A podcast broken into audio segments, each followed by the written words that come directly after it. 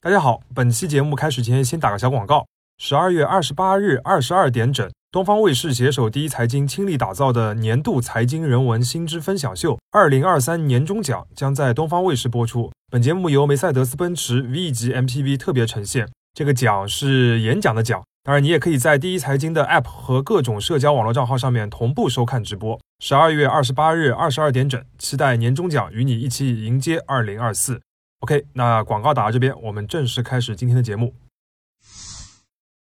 大家好，我是肖文杰，我是叶小亚。这期节目呢，我们来聊一聊演唱会，因为这可能是二零二三年最火热的一个内容形式啊。基本上从春天开始，各种演唱会就没有停过。我们看到中国演出行业的数据是，二零二三年的前三季度，全国的演出场次和票房收入就已经超过了疫情前的二零一九年的全年。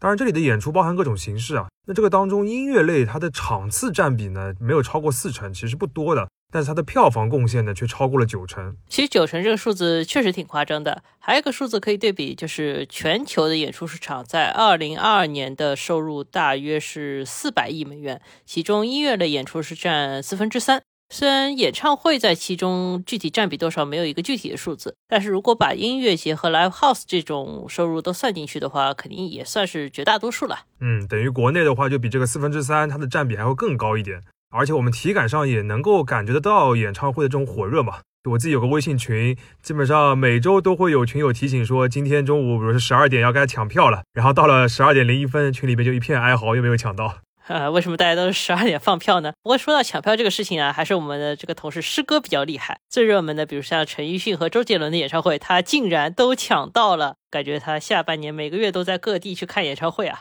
的确啊，像演唱会这样强力复苏的行业，在今年其实并不多见。所以，第一财经杂志在年终特刊里边也专门用一篇文章来回顾这个行业，可以说火热的一年吧。嗯，我们同事邓依云和许诗雨他们就采访了很多演唱会行业里面的从业者，呃，希望从商业的角度来描绘这个行业火热背后的一个真实情况。那我们发现其中很多细节和洞察都很有意思的，所以这期我节目我们就专门把其中的一些基本的逻辑分享给大家。大致呢会分这几个部分。首先我们会来看一看，就是这个演唱会市场二零二三年它是不是真的火爆？我们会大致总结三个特征和一个隐忧来回答这个问题。其次呢，我们会简单的介绍一下办一场演唱会当中的一些主要的角色，以及他们商业上的这个收入分配的情况，同时也会讲到他们各自在当下遇到的一些问题。最后我们也会聊一聊国内演唱会还有哪些地方有欠缺，如何能够把整个收入蛋糕做得更大一些。今天我们这期节目呢是一个相对比较简要的介绍，如果大家想了解更多的细节的话，有两个方式。第一呢是购买第一财经杂志十二月的年末特刊，第二呢就是这个报道的作者邓依云和师哥这两位同事呢，在十二月十九号在新浪微博上面会做一个直播连麦，和演出行业的业内人士一起聊一聊演唱会的生意。据说啊，这个连麦过程当中甚至可能会有一些爆料，大家感兴趣的话，可以在 show notes 里面找到这个连麦的链接预约。啊，当然这里也要说明一下啊，我们知道前几天演唱会的话题很热，但我们这期节目真的不是 蹭热点，因为我们同事的报道十一月就做完了，然后我们这期节目的内容呢也是提前准备的，只不过录制之前的这个热点来了，但我们总归还是要录对吧？呃，而且我们节目反正也只是讨论商业嘛，不涉及表演本身，大家可以放心服用。也欢迎大家在评论区聊一聊你们今年印象深刻的演唱会，以及印象深刻的点是什么，还有就是你们明年想看谁的演唱会。那我们就开始吧。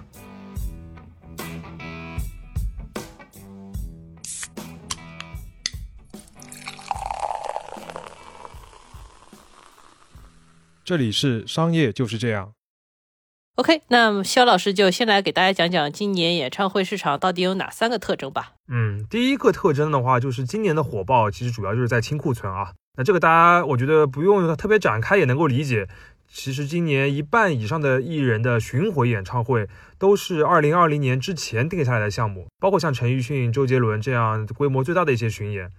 那对于艺人来说呢，演唱会的确也是他们收入很重要的一部分。大家知道，现在不论是实体的唱片还是数字的流媒体，其实他们的收入啊、销量啊，大多数情况下都不能和唱片的黄金时期相提并论了。现在还能卖得动唱片的，可能只有偶像团体吧。但好像也是因为他们很多时候是把偶像的服务和这种专辑单曲绑定在一起的缘故，所以才能卖得出去。对的，那么大多数知名的艺人呢，他们其实现在把自己的人气变现的最主要的渠道，那除了代言以外，就是演唱会了。所以，二零二三年的演唱会爆发可以说是供给端的清库存这种感觉。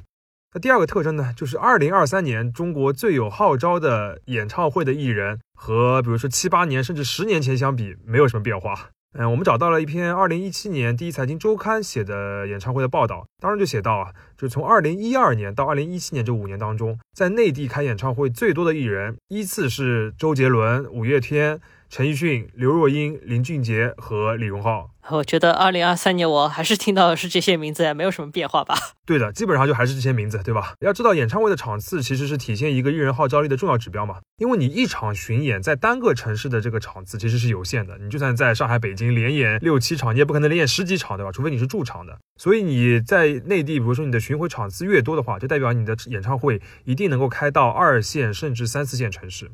那在中国呢？这件事情目前其实只有我们前面提到的这几位所谓演唱会之王啊，他们能够做到。有一些我们以为其实已经很有国民知名度的一些艺人，别说到三四线了，可能到二线城市，他的演唱会的票还是就卖不动。八卦心已经竖起来了，好想知道到底是谁卖不动票了啊！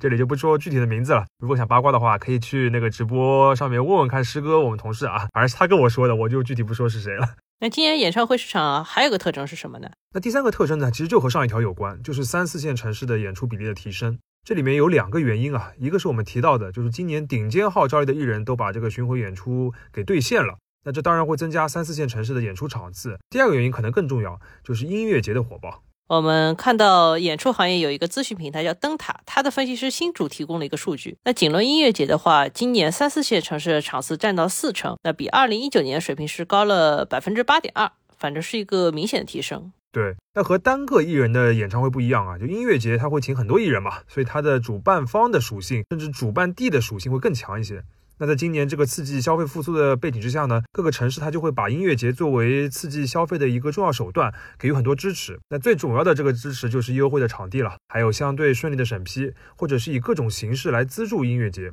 那这里有个典型的例子呢，就是摩登天空。二零二三年啊，摩登天空在二十个城市办了蛮有名的那个草莓音乐节嘛。那这其中有十个城市是新开的。那摩登天空的副总裁沈月就说，他的一个直观感受就是和这些城市的合作啊，谈起来更快了。那之前呢，有可能谈个两三年才能谈成，然后开一场。那今年是跟这些城市一接触，对方就明确的说，今年我们肯定是要做的，至于怎么做，我们再来商量。那最后的合作呢，也的确是很多地方的企业直接参投了这个音乐节的项目，合作来办了。那本质上其实就是一种地方政府采购文化内容的一种行为嘛。这个音乐节来说，可能是一种比较新的采购内容啊。像戏剧或者音乐会这些内容呢，地方政府的采买和补贴实际上已经是他们很主要的商业模式了。那对于演出主办方来说，这都是很稳定的收入来源，绝对不会放过的。对的，那这个在我们第四十期聊音乐剧的时候，其实也提到过啊。当然啊，各地音乐节办的多了之后呢，对于主办方也是有压力的。因为各个地方也会互相暗暗比较嘛，就希望自己的音乐节办得比隔壁的要好一些。所以说，比如说艺人的名单一定要跟对方的不一样，然后要更大牌等等的要求也会很多的。那虽然说没有什么经济收益上的特别要求，但是别的要求也不少啊。那刚才我们讲的三个特征呢，总体而言都是比较积极的，就是的确体现出这个行业至少今年市场上是很火爆的。但是我们同事邓一云在采访里面就发现啊，就很多业内人士其实对于整个行业的现状，他的判断还是很冷静的。就大家有一个基础的判断，就是其实行业还没有完全恢复到疫情之前的水平啊。不是节目开头就说了，这个场次和票房都已经完全超过了二零一九年全年了，怎么还叫没有恢复呢？嗯，有这么几个点啊。第一就是今年演唱会的火爆还是仅限于中国的艺人的，而海外的艺人还没有完全的恢复。那海外的艺人，尤其是一些全球顶尖的艺人的演唱会，会不会开到本地来，其实是看这个市场的活跃度的一个重要的指标了。那第二个就是今年的这种繁荣，其实更多的还是供给端的繁荣，就是有更多的钱愿意来投演唱会了。包括我们刚刚讲到音乐节，但是并不是这所有的项目都赚到钱的，尤其是不那么出名的一些小众艺人的小型演出，或者 live house 啊等等的，或者是一些比较规模小的音乐节，其实他们的票房情况并不是很理想。呃，举一个例子，就我们同事邓玉云，他采访到了一支叫芝麻布的乐队，他的情况就很典型啊。他今年在全国巡演的首站是在南昌，但是呢，只卖了二十七张票。那一开始他的经纪公司还觉得这有可能是一个正常的起伏嘛，有大小场的。后来才发现，每一场他的这个票房都不及预期，即使是在北京或者西安这些理论上应该卖的不错的一些城市，一个三百人场的一个 live house 也只卖了一百多张票。所以一开始以为只是一种正常的起伏波动，结果发现是一种起起伏伏伏伏伏的一个感觉了。确实有点啊。那后来呢？这个经纪公司他就发现，他们在北京场的演出是在十月二十八号周六嘛。那一天啊，这个票务平台上面显示，北京的演唱会类的演出啊，一共就有十五场，而且很多都是乐队的，各种类型都有。那作为一个很新的乐队，你要在这么多场演出里面来抢，其实很有可能是一波观众的话，那你就可想而知，这个票是卖的比较困难的。那这个其实就是供给端大量涌现供给以后产生了互相竞争的问题了。其实演唱会的主流消费者还是相对比较明确的，以城市的年轻群体为主，年轻人就那么多，年轻人的时间也就那么多，所以说产生竞争，导致有些东西没有办法推起来，也很正常嘛。不过比较好的消息是呢，我们也听到一些采访对象说，二零二四年的它的市场，他们预期还是会继续火爆的，并且演出也会更加丰富，而且很多公司啊，他们正在筹备更大型的巡演，所以明年呢，大家还是可以敬请期待的。OK，刚才呢，我们其实主要还是描述了一下二零二三年演唱会市场的一个现状嘛，其实到后面已经开始讲到一些赚钱的问题了。所以接下来我们就想具体的展开一下，就看一下这么火爆的演唱会啊，到底是谁在赚钱，然后怎么来赚。我们最近经常在网上看到一些标题党说什么某某艺人几天就赚了几亿之类的新闻，这听上去很耸动啊，但是实际上一想就知道肯定不是这么回事。嗯，对的。那我们觉得首先还是要简单科普一下，办一场演唱会当中会有哪几个主要角色，然后再来讲一讲他们的收益分配方式。那第一个角色呢，当然就是艺人，就是表演方嘛。那除了歌手以外呢，其实还有可能会有乐队啊、伴舞啊、伴唱啊等等的。那后面这些呢，他们一般都是艺人来聘请的。那第二个呢，就是场地方，那这个很好理解，我们就不多说了。第三个角色呢，就是票务平台，就是像大麦网啊这样的一些网站，他们等于是一个销售渠道嘛。当然，平台里边还分一级、二级的，这个后面我们也会提到。那前面讲的这三个角色啊，都是观众去看一场演唱会能够直接接触到的，然后也会有直接有感知的，对吧？但是办一场演唱会呢，最最核心的角色其实不是他们，而是主办方。那国内有很多专门经营这个主办演唱会这个业务的公司，也有一些综合的娱乐集团，他们也会来做这个生意，都有可能。对，说主办方听上去是一个攒局的人，那我们其实接下来讲到的收益分配方式，你就知道他为什么是一个最核心的一个角色了。对的，我们还是先从艺人开始说起啊。就艺人在演唱会里边赚的是什么钱呢？一般来说赚的就是出场费或者叫秀费。一般而言啊，在行业里边这笔钱是固定的，就是和票房啊它是不挂钩的。当然呢，这也会是一场演唱会里边最大的一个成本，一般会占到一半以上。这是第一个艺人。再说场地方，那场地方也很好理解嘛，他赚的就是租金，租金呢也是固定的，也和票房不挂钩。那第三个角色票务平台呢？它的收入和票房是挂钩的，一般就是票价的一小部分的这个抽成，这个比较好理解。而一场演唱会绝大多数的收入，就是这个票房的收入啊，其实都是归属于我们前面讲到的主办方。而艺人还有那个场地方，他们收到这些固定的这些收入啊，其实都是由主办方来出出来的。也就是说，一场演唱会是由这个主办方来支付几乎所有的成本，然后获得绝大多数的票房收入。那每个主要的参与方理论上都是跟这个主办方来签合同的。没错，当然除了我们刚才讲这些成本以外呢，演唱会还有一块很大的一个支出，就是场地的搭建、设备，包括什么声光电的效果制作等等的。那这个呢，要么是由主办方自己下面有这个部门专门来做的。要么呢，也可以是由主办方再请专业的一些公司来做，反正这个成本呢，也是由主办方承担。此外，还有一些，比如说营销、宣传的成本等等的，也是主办方出钱。大家不要小看搭建这一项听起来非常枯燥的工作，它其实成本可能占一场演唱会的百分之十甚至更多。另外呢，就是它的技术含量是很高的，而且它本身的创意性和艺术性也开始越来越受到重视了。很多观众现在去看演唱会，除了冲人去，有时候也会冲着演出效果去。而且时间越长，这部分的这个投入越能够积攒演唱会的口碑嘛。所以，我们经常看到一些演出会特别的强调他们和某某的这种创意的艺术家或者是工作室合作，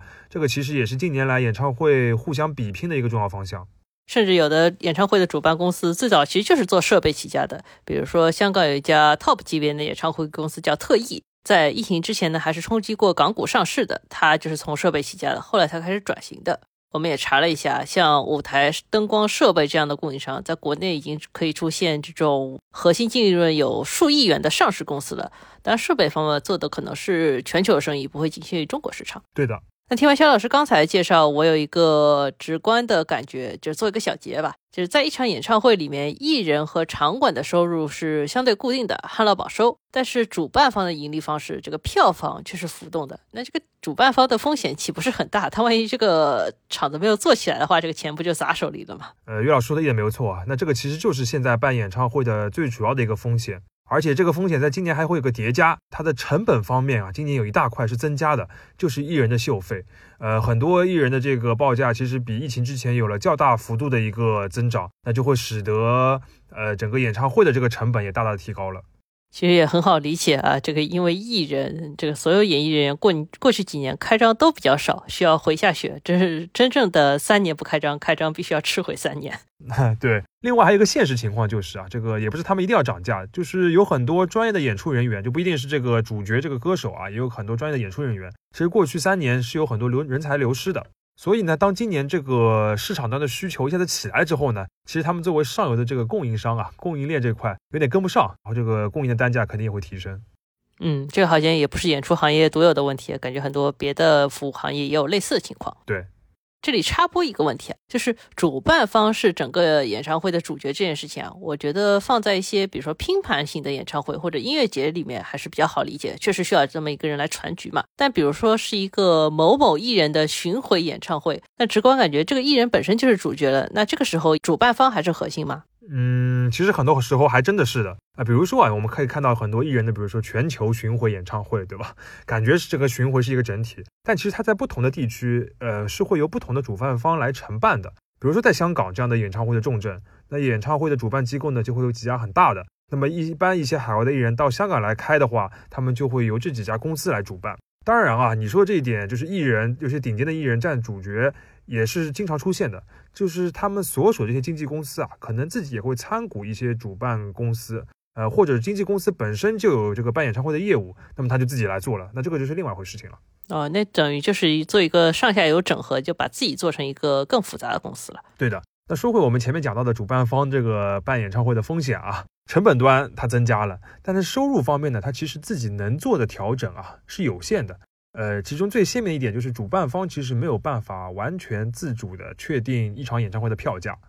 比如说周杰伦，他最高的这个票面的价格，比如两千多元左右啊，其实他长期就是这个价，呃，他不会随便有很大的一个改动，既不可能一下子变得太便宜，也不可能一下子过于的天价，因为这个价格其实不单单是这个我赚到钱，更加是关于艺人的这个咖位啊、形象啊等等的。所以对于主办方来说，他虽然有可能有意愿，比如说把这个价格定得特别高。呃，但是艺人这边他实际上是有个控制，他没有办法，主办方就随这个心愿来。那反过来情况也是一样的，就有的艺人啊，他可能希望自己的这个定位相对高一些，所以他把这个票价也定的比较高。那这个比较高的价格呢，在上海啊、北京啊可能卖得出去，但是到了二线、三线的城市或者到了海外，可能就比较吃力了。那这个时候啊，他票面的价格也没有办法直接降低。那么出那个主办方和票务平台就会把这些票啊再打折给二级的渠道，就是我们前面讲到的这个二级的渠道来卖。那这个就是我们经常看到的一些折扣的票务平台。当然，有个前提就是我们这里讨论都是正规的、有资质的售票渠道，不包括黄牛的介入啊。这黄牛介入可能会给这个市场带来一些别的变化。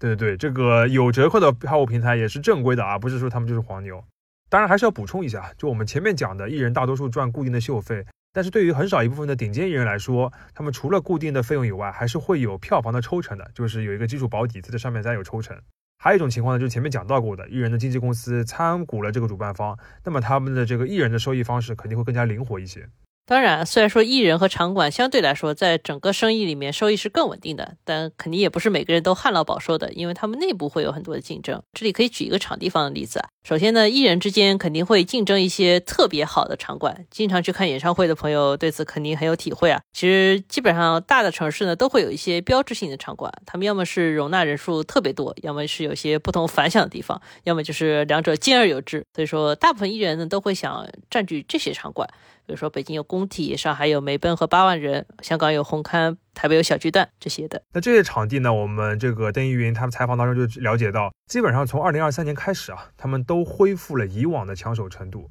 那像梅奔的一位负责人就告诉我们同事，基本上现在梅奔已经恢复到了疫情前的状况。有三个指标，第一个就是演出要提前一年预约，那这个也是过往的一个周期。第二个呢，就是一年的租金上百万的那个企业包厢啊，基本上也都租出去了。第三个呢，就是场馆已经回到了需要内部来讨论 PK 挑选艺人的这个节奏了。那其实反过来说，场地之间也是有竞争的。如果有两个规模相当的这种演出场馆吧，他们场地的硬件条件能不能去主动适配最好的舞台技术，包括说场地周围的空间和商业配套，这也都会影响场馆本身的排期和议价能力。那随着今年市场逐步恢复正常呢，我觉得以后场馆和场馆之间的竞争和分化也会逐渐体现出来。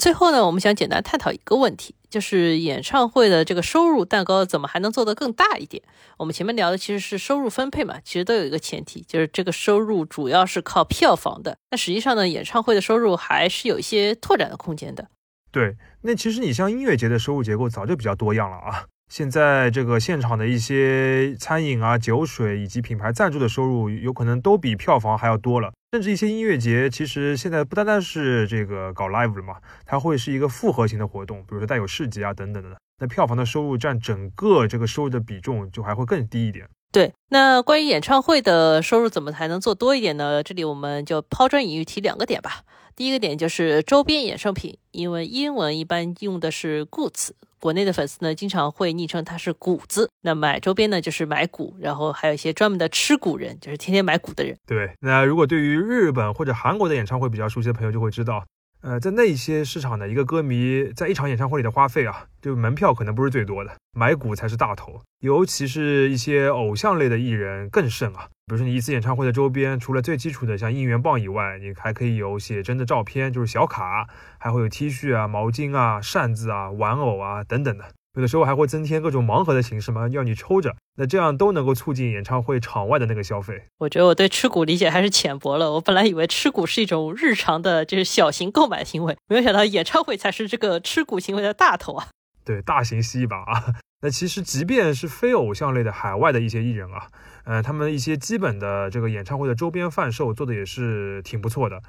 他们每一次的巡演都会制作特别的 T 恤或者说是特别的纪念品，这个都是标配了。但这些在内地的演唱会上面就还比较缺失。我们看到的情况是，即便是国内偶像类的艺人，他们一些大型的演唱会，官方的这个周边制作的水平和销售组织能力啊，都还不够。就很多时候你在演唱会场外看到粉丝们交换的都是自制的周边，对吧？那你非偶像类的艺人就更不用说了。虽然不可否认啊，就是周边的利润肯定不会太高，而且一开始起步的话，很有可能吃力不讨好。但是我们觉得啊，它和我们前面提到的演出的特效啊、声光电等等一样，是一个可以长期粘住观众，然后积累口碑的一个东西。嗯，你说的这个制作能力呢，的确是一个问题。就是个主办方呢，好像只是把这个局传好就好了。那他有时候像这种纪录片啊，或者演唱会的影视版，其实是没有花特别多的心思去做的。那就更不要提场外这些实体的商品了。对。但其实我们都知道，一些顶尖艺人的一些，比如说演唱会的，呃，影视版或者说是电影，都是制作非常精良的，甚至也可以带来很多额外收入的。那第二个，我们觉得可以做大蛋糕的点呢，就是线上的直播。其实这个也不是一个新话题了，就是演唱会的线上版已经是一个在内地都有快十年历史的一个东西了。就他第一次在国内大获成功，就是在二零一四年汪峰的演唱会尝试了一次，然后当时在线上的这个直播的收入就超过两千万元。那之后呢，就陆陆续续有一些艺人来尝试。那在疫情三年里边啊，这个线上的 live 其实成为了我们看演唱会的主要方式。而在二零二三年呢，这个形式其实反而有些示威了。那我个人倒是觉得，这个回归线下和你在线上继续搞直播这两件事情是不完全冲突的。尤其是对于一些顶尖的艺人来说，他在一些特定的巡演的场次里边开线上 live 的票，并不会影响线下的一个票房。反正大家都抢不到票嘛，就是其实你承接的是这部分溢出的需求。只不过这种尝试呢，你需要有更好的策划和执行的能力。一方面，你是要选择明智的一个场次，比如说在巡演的最终站，或者一些大城市的这个大场馆的站等等的。还有呢，就是你现场直播的技术和转播的能力要到位啊，不然的话，你确实很有可能把这个牌子给做瘫掉。那这个其实还是蛮考验主办方的能力的。嗯，又回到能力问题。那我觉得，经过三年疫情后呢，大家对于身临其境这四个字价值应该不会再有怀疑了。不论什么演出形式，现场的魅力都是难以替代的。商业就是这样。